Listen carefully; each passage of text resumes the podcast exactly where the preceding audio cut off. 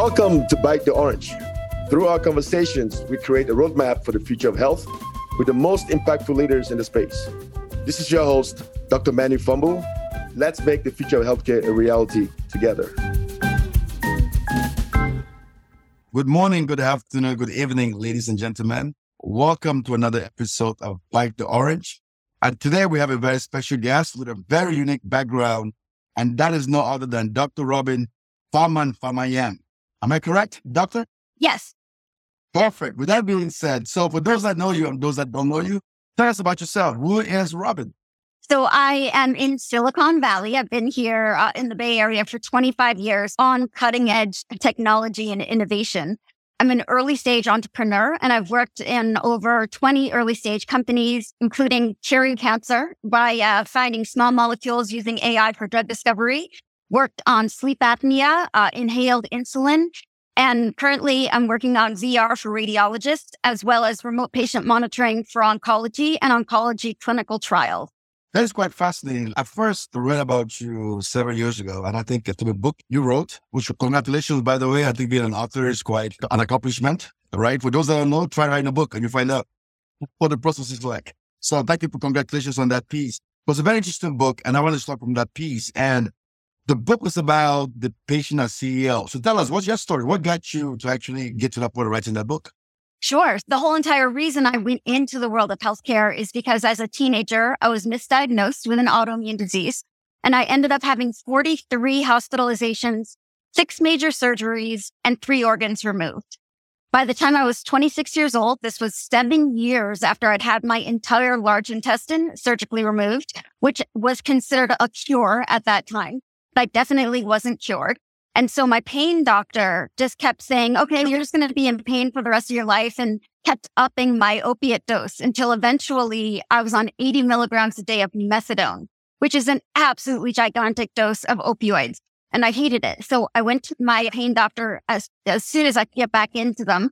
I said, I need off of this now. I think the rebound pain is worse than the original pain. And they said, okay, next step could be to surgically implant a morphine pump into your spine. I was like, wait a second. I was 26 years old. I was essentially a shut in. The hardest thing I could do sometimes was take a shower. And what I was hearing from my doctors was that was the rest of my life. And so I said, absolutely not. And I fired my entire healthcare team, became the CEO of my own healthcare and my world dropped my own methadone dose by about 40% and went through pretty severe opioid withdrawal by myself for about seven or eight days, where all you can do is like drink lemonade and eat salt off the tip of your finger. And then I, at the end of the week, and I was feeling better, I rebuilt my care team with doctors that worked with me as a team and a colleague. I got diagnosed correctly with Crohn's disease, put on an IV medication called Remicade, and within 24 hours of that very first dose, I went into remission. That's a very sad story, Robin. And I, am glad that you've, you found the right solution for you. And I think it's a big problem that a lot of people in America today are facing. Look at the opioid crisis, for example. A lot of people got addicted to opioids, not because they went on the street and just got it. It's because they started off with some condition or some doctor prescribed these drugs for them. And then uh, they happen to get on it. And we know what has happened since then. Be uh, affected uh, by this. And we know also that many people with several conditions if you look at ulcerative colitis, for example, you look at Crohn's, sometimes it's similar in certain ways, but people should do the right test to actually find the right diagnosis. Time to diagnosis is something that's a big issue. So with that experience that you had, can you please talk to us what your thoughts are and feelings are about the need for early diagnosis and proper diagnosis? Oh, diagnosis is everything because it leads on to every other aspect of healthcare. If you think about it, there are two massive interventions we can now do in the world of healthcare. And it's only been like this for about 80 years of all of human history, which is surgery and pharmaceuticals. And yes, I'm incredibly healthy. I've been a vegetarian my whole half of my life. I work out seven days a week. I do all the healthy habits you can possibly think about. But that in and of itself does not put my Crohn's disease in remission. It really comes down to being able to do all of the behavioral intervention. And for me, that's just an incredibly important part of it. And once you've gotten diagnosed correctly, you can get on the right therapeutic, which can put you into remission. The other thing about a diagnosis is it follows you around. So I moved from Boston. I went to the best doctors in Boston and then I moved to California and I went to the best doctors out here in California. But at the end of the day, I was diagnosed. So the first thing they see on their chart is, is ulcerative colitis, a misdiagnosis. And so they just automatically assume everything is because of the UC. And the, the diagnosis um, really gets in the way of being able to help the patient. I found you very interesting as a speaker on, on a podcast, especially Bite the Orange piece. And I'll take a completely different turn on this conversation because there's a lot for us to all learn. Listen, to you. I'm actually very proud of how you create a brand for yourself, right? Like, you understand? So when I, one person that I look at and I see the author piece, I see the speaker piece, I see the entrepreneur piece, right? It's something that you created for yourself. And I think it's something very unique, right? That's something like someone like myself can learn from and other listeners can learn from. So how did you go about building this unique piece. So you have different parts of the stories. I don't want to put you in a box, right? I want you to be yourself. And so talk to us how you created oh, Dr. Robin. Early on in Silicon Valley, wait, 10, maybe 12 years ago, I went into Silicon Valley and I, I work on the business side of tech companies and big conferences. And the men were pushing me down. Like every which way you could think about it, they were sabotaging me. They were stealing my work. And I realized you can't fight that in the US directly through things like HR is not there to help the, the women not be abused by the men in the company. It's there to protect the company. And so I decided instead, I said, Oh, you know what? How can they not push me down? How can they stop from being able to erase me from websites as if I didn't even exist? And I said, Oh, you know what it is? If I become a professional speaker, nobody can push me down myself into a professional speaker and on what things that I wanted to speak at. And it included things like the book. And so finally, when I launched the book, and this was back in 2015, it changed the equation, absolutely changed the equation. And now I feel like I'm in a tank and the men who were pushing me down are on horseback and which is hilarious. And so I've been now a professional speaker for over 10 years. But when Me Too happened in 2016, 2017, I was like, oh my gosh, I didn't realize this happens to all women because you always think that it's really only happening to you. Because no one talks about it. Everyone suffers with it privately, right? Yeah. Exactly. So I said, okay, you know what? I'm going to take that five year project plan that I created for myself. I'm going to standardize it and template it so that women and minorities can use it, use my own project plan, regardless of what industry and what position they're in. And so I came out with my second book called The Thought Leader Formula, and it's really that step by step instructions on how do you build a personal brand to drive career goals as well as business goals. Because of course, in Silicon Valley, if you're a CEO of a startup, sometimes it can get really hard to get inside the corporate doors or inside the venture capitalist doors. And so by building a personal brand, you can pull your company up with you. And that's a really good kind of roadmap. I would love to hear you, you know, give us like like a high level version of it. And of course, I would like to refer all the listeners to your website and to have to get in contact with you. We have your contacts in the show notes. But that's something I think is very important. And I think in healthcare in general, there's difficulty in change, right? And so as leaders uh, in this particular space, whether you're a patient entrepreneur, whatever it is, you have a role to play, right? And I think telling your story and how you create that roadmap is also very important, how it becomes successful, right? As I, I think we could take whatever you are applying here, that formula, and apply it across the board to different things that we do. So what is like the overall plan piece? I want you to give you this, all the resources here, but at least what is that? Give us a tease of what that is. What look like. So every single chapter has action items. So there's homework and a workbook that comes with this so that you can map it up, map it out as it goes along. First thing I say, start with your why. Why do you do what you do?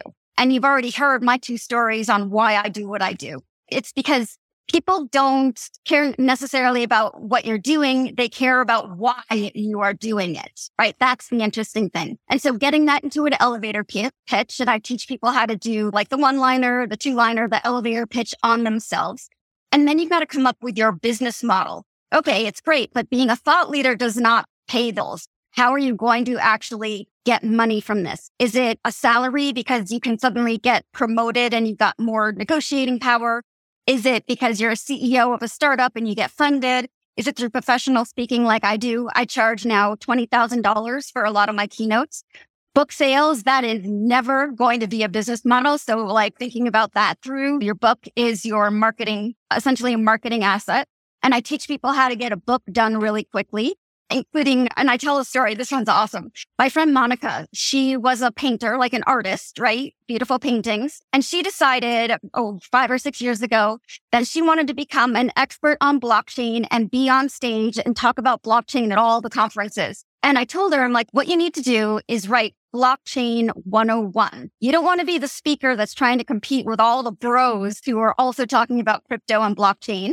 You should be the only expert on blockchain at the entire conference and inside of corporations. And so what she did is she took my book with the patient as CEO, switched out the title, switched out the photo to serve as her $3 business card. She wrote it in eight days, she wrote essentially a 30 page PDF. And I call that instead of writing a book, write a PDF. She uh, uploaded to Amazon as both a paperback as well as a download. And within three months of launching her book, she was asked to speak at MIT, which is just incredible, right? That, that, that is quite, that, that's quite interesting as well. But there's also a lot more to to it than that. When I'm talking, for example, have you always been like a public speaker kind of person? Have you always been like a jovial kind of person? Because see your personality, like someone that can talk. I'm an introvert. You don't know me personally, but I'm an extrovert in certain situations, right? And, but I, I it comes natural to certain people, which would I, would I expect everyone to become a speaker? Of course, would I expect everyone to become a leader? Right. But so what are some of those attributes that you identify as some things that someone that has naturally could say, hey, maybe I could do this? So I say 90% of people can be a professional speaker or become a thought leader if they choose to, right? And they make that commitment. It is a lot of time. It takes multiple years to build a brand that you could go inside of corporations and do things. But what it is being really clear on your message, right? So when you first launch yourself, like what I did was I wrote the book, The Patient. Everyone knows exactly what that means, right? Just like Shakespeare tells an entire story in one line. That's what you need to think about, right? And so what is your story? What are you teaching people? Because that is that slim slice, slice of vertical, essentially, where people can remember what you're doing. And then after you have launched yourself as that professional speaker or even just a public speaker, you don't necessarily need to go inside of corporates in charge. And I teach people uh, what kind of conferences pay for speakers and what kind of conferences are for, for us. Um, but once you've launched yourself and really have a following and, and are being asked to speak at other places, then you can dramatically expand your brand. Right. And so that's one of the big tricks that I talk about on how to be that professional speaker and the skill set around that. In fact, I can't remember what chapter it is, but I do have a chapter where you have to map out your skill set and then map out the skills that you don't yet have, but you need to learn over the next couple of years to make yourself successful as a thought leader or speaker. Which is quite interesting. And I find this very nice actually, because we have a lot of patients who have great stories and unique stories that they could share with the world. Right. And that's what I particularly like about how you did that because you could have someone that has Crohn's disease that can actually tell that story. Within corporations that actually make a change, right? You could have uh, a caregiver that has someone that to care that they could actually share that voice, right? To influence change. And that comes all the way in this concept to help enable change, right? Because if we don't speak up and we don't change what people think, then we could never actually achieve the future healthcare that we're talking about. So with that being said, I know that you're down in Silicon Valley area. What got you interested in AI and, and what, what are your thoughts around AI and its role in the impact on future healthcare? Ray Kurzweil is one of my mentors and one of my closest friends. And he is just one of the fathers essentially of AI. And I worked for him for a couple of years, 10 to 15 years ago, and we've been good friends ever since. And so he really got me into the world of professional speaking and, and thinking about artificial intelligence. Right. And so right now in the world of AI is incredibly exciting as it's intersecting into healthcare. Everything from the large language model like GPT to digital therapeutics, vocal biomarkers, which means using a patient's voice or cough as a vital sign. And of course, the world of predictive analytics, right? That is one of the biggest things that uh, AI can do right now in the world of healthcare is that predictive analytic piece.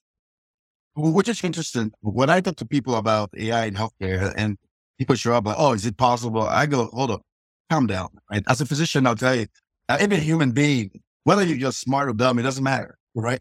But we make decisions based on logic, right? So if this, then that, right? If I wake up or do I sleep, that's decisions, right? So same as zeros and ones, same as algorithms, it's just logic, right? It's the difference computer systems that we have today, computer science uh, ways advanced to, we could take a massive amounts of data to actually make that informed decisions, which is what how we all function, how we make decisions in general. So where do you see the future healthcare five years from now to impact uh, patients with Crohn's disease in your particular case? What will be different? You have Remicade, for example, you mentioned, right?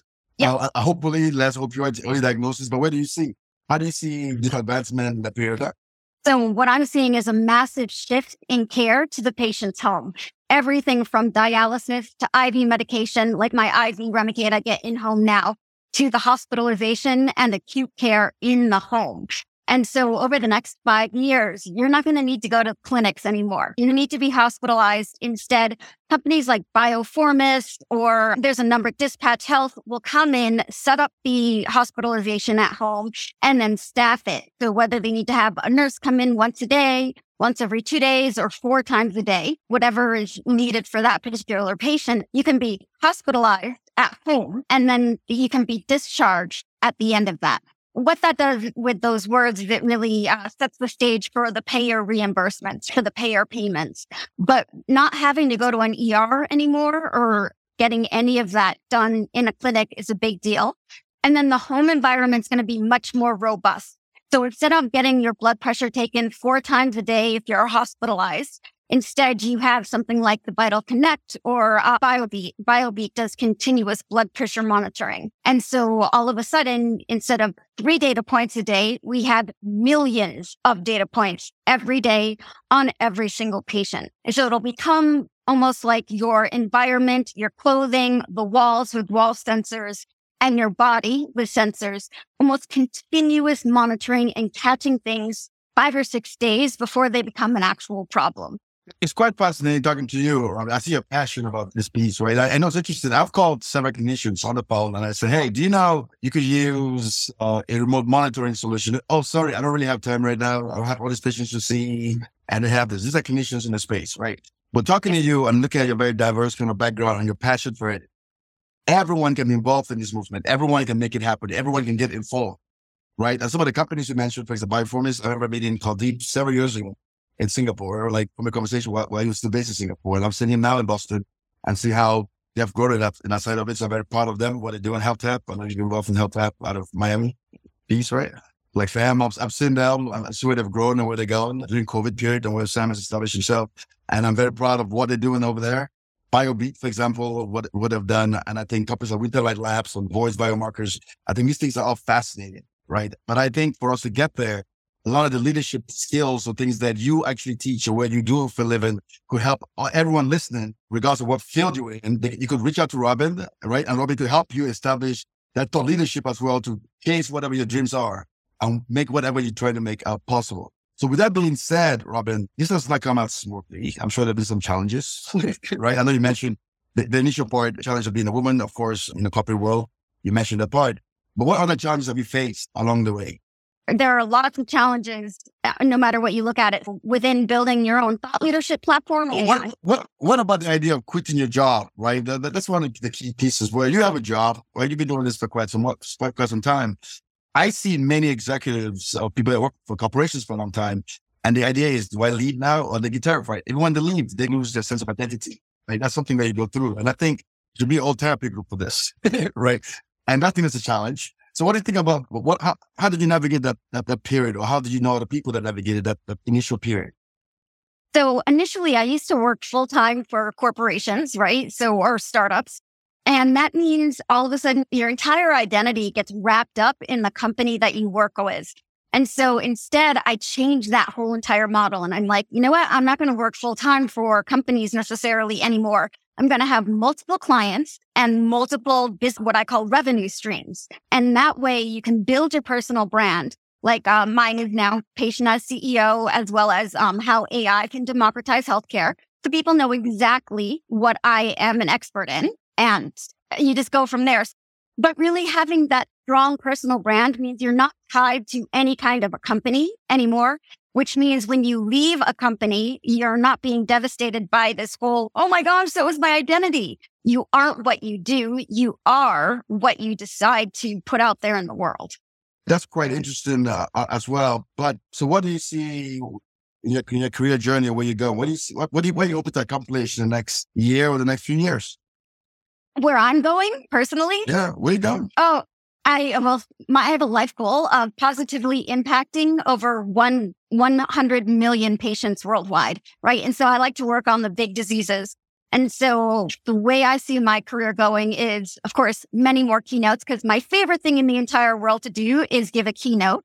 But then secondly, really impact that 100 million patients. And so I like to mm. really concentrate on some of the biggest diseases out there, diabetes and oncology and sleep apnea, because these all are foundational type diseases. And I can dramatically change the equation for a lot of patients that way. No, that, that's quite fascinating. I, I don't want to take up too much of your time, but I would love to have you back, Robin, to the show. I think it's been quite fascinating. So anyone listening, if you, uh, I'm sure you could benefit from all the services that Robin is offering. Myself, a person reach out and sign up as well to support Robin there. I'm sure there's a lot I could learn. But Robin would love to have you. But if you're listening, please let's help support her. If you have a keynote speaker, you should definitely get Robin on there. She has the right passion and experience to make this happen. So thanks a lot, Robin. Hope we'll get you back in the show in the future. Sounds good. I had a great time. Thank you so much for having me.